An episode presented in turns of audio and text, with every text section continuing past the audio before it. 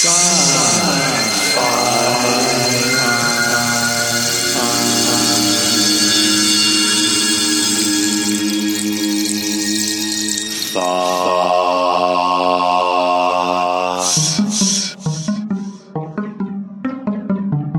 is part 3 of a discussion I had with Bob Brown at Norwest Con.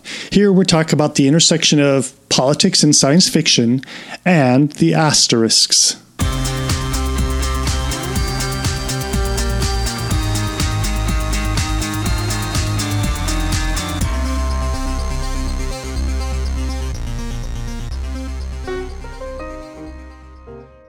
The context that I know you in, and I don't know if this is your entire context, is about the intersection of politics and science fiction. Yeah, it is politics and science fiction.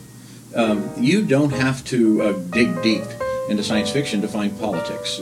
In 1939, at the World Science Fiction Convention, there were actual rifts over politics. According to what I've read, I wasn't there. Met people who were, but. And politics, you can't deny it, because what does science fiction do? It explores. It explores our systems of government. It explores our religions. It explores our motives, our goals as a people, the what-ifs, the how it could have been. And you have to admit that. You can only go so far as to look at the Hugo Award ceremony that took place in Spokane with the famed asterisks. Tell me more about that. I'm not familiar with that. There was a group, and it's not the first time ever that people have tried to manipulate the ballots. And there was a group that bought a fair number of supporting memberships for the right to nominate. They developed slates of candidates because there was a feeling, and I was never part of either side of this, so I'm speaking from the outside, that science fiction had become too politically correct. It was too much dominated by women and fantasy, and we needed to get back to our roots, and this was also strongly based in a conservative group that believed that military science fiction was underrepresented and wasn't respected, and they have a very strong presence on Facebook. Yeah. And so when the word got out that how the perceived, I'll use that word, manipulation of the Hugo ballots had resulted in a lot of stories getting onto the Hugo ballot that just didn't reflect the broader science fiction community. There was a none of the above category. And when that category that category won a fair number of awards. And the sad piece is that forever there will be people who wrote wonderful work that year that did not receive the recognition they should have been. And there were works in both camps that probably merited winning that as a result there's an asterisk in that said no award given. Wow. And that was the year David Gerrold was the he hosted the award ceremony, and there's a wonderful blogger, a former Navy SEAL, chief warrant officer, also a master woodcrafter, that made several cases of little wooden asterisks. Okay. That I'm fortunate to have one. Oh yeah.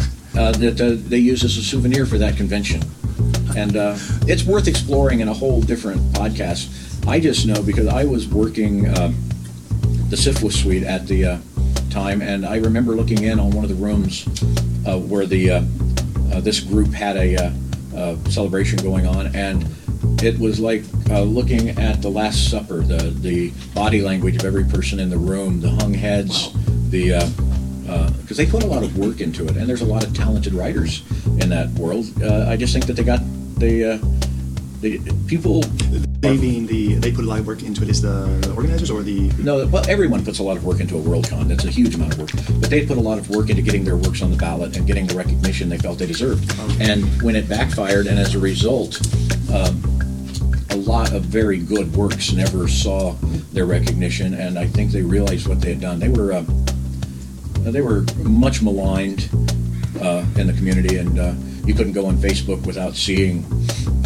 where I blocked so-and-so because of their take, and they blocked so-and-so, and it was a rift, but the science fiction community is a family, and they are a forgiving family, and I can still remember the late-night phone calls when I found out on the More Alternative Truths that I had one of the premium people in, I had leadership, or not leadership is a bad word, high-profile people from both sides were published in More Alternative Truths, and to their professional dignity. I mean, I will say, both, I got scared when somebody gave me a phone call that says, does so-and-so know that so-and-so's in this book? And all of a sudden I'm sitting there at 10 o'clock at night saying, I don't want to lose either of these writers because they're good writers and their stories fit the book. Okay. And so when I contact... That's the book you're putting together. Oh, that's the book I put together. It's More Alternative Truths. Okay.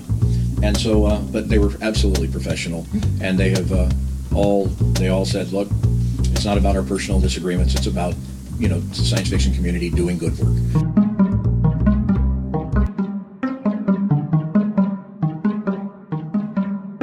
Next episode, we will reveal another layer of editor, writer, publisher Bob Brown of B Cubed Press. B Cubed Press, meanwhile, has released another book called Alternative Theologies.